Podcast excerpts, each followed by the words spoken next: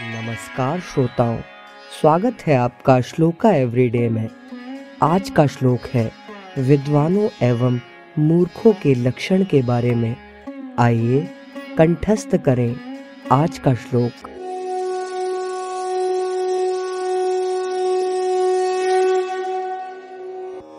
काव्यशास्त्र विनोदेन कालो गच्छति धीमताम्, व्यसनेन च मूर्खाणां निद्रया कलहेन वा।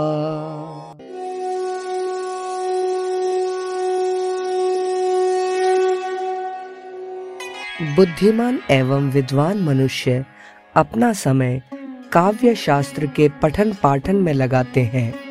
अर्थात व्यतीत करते हैं, जबकि मूर्ख मनुष्य अपना समय सोने में, व्यसन में और कलह में लगाते हैं।